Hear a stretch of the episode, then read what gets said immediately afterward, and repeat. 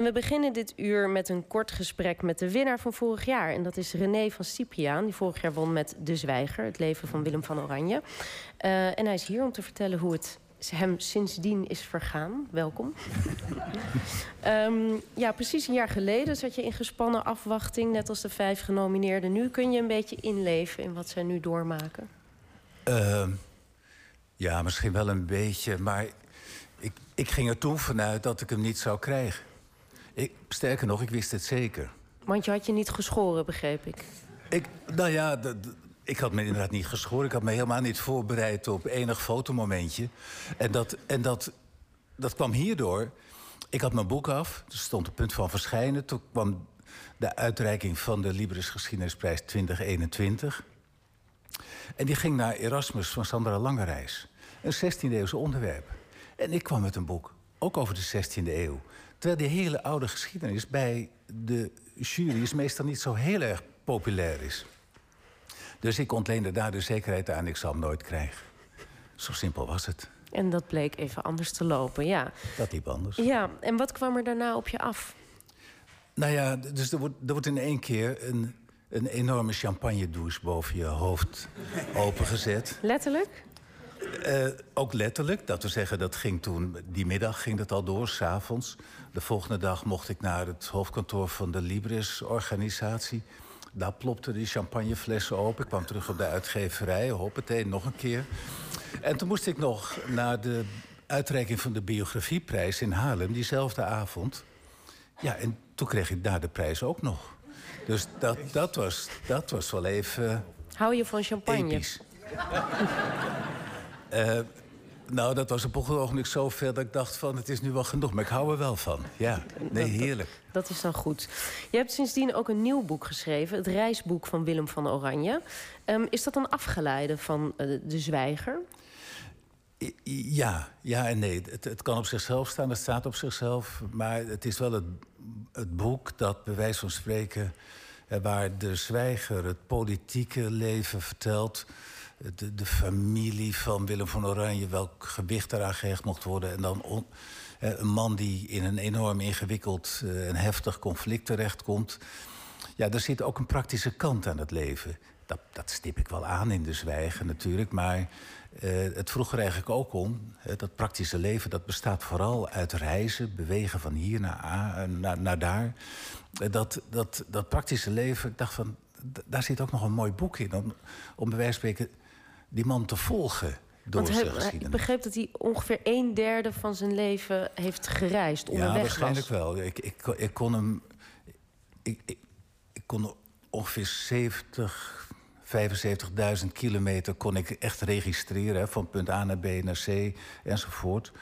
Uh, nou ja, dat is maar een deel van, van, zijn, uh, van zijn reisgedrag.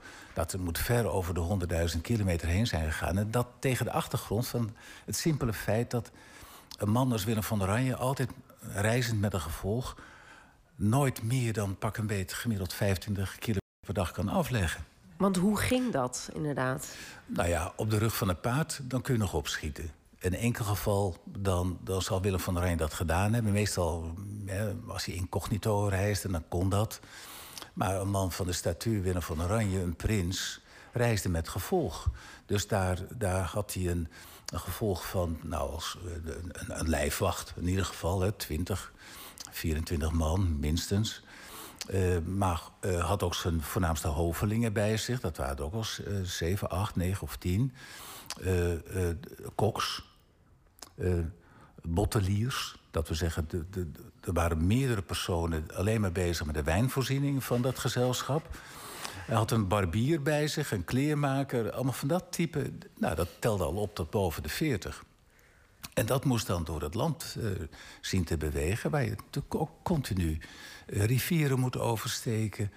Uh, en, en ja, ook s'avonds weer moet, ergens moet kunnen slapen. Is, het is een hele grote logistieke operatie wanneer zo iemand door het. Kun je een voorbeeld, ja, precies. Kun je een voorbeeld geven van wanneer het bijvoorbeeld echt enorm afzien was? Of, want het klinkt wel heel chic met dat hele gevolg, maar het was natuurlijk ook gewoon uh, zeer oncomfortabel soms. Uh, ja, het, het, is zonder meer uh, oncomfortabel, omdat je, uh, als je onderweg bent, in dit op een paard of in een koets. Hè, dus Willem van Oranje werd ook vaak vervoerd in een koets.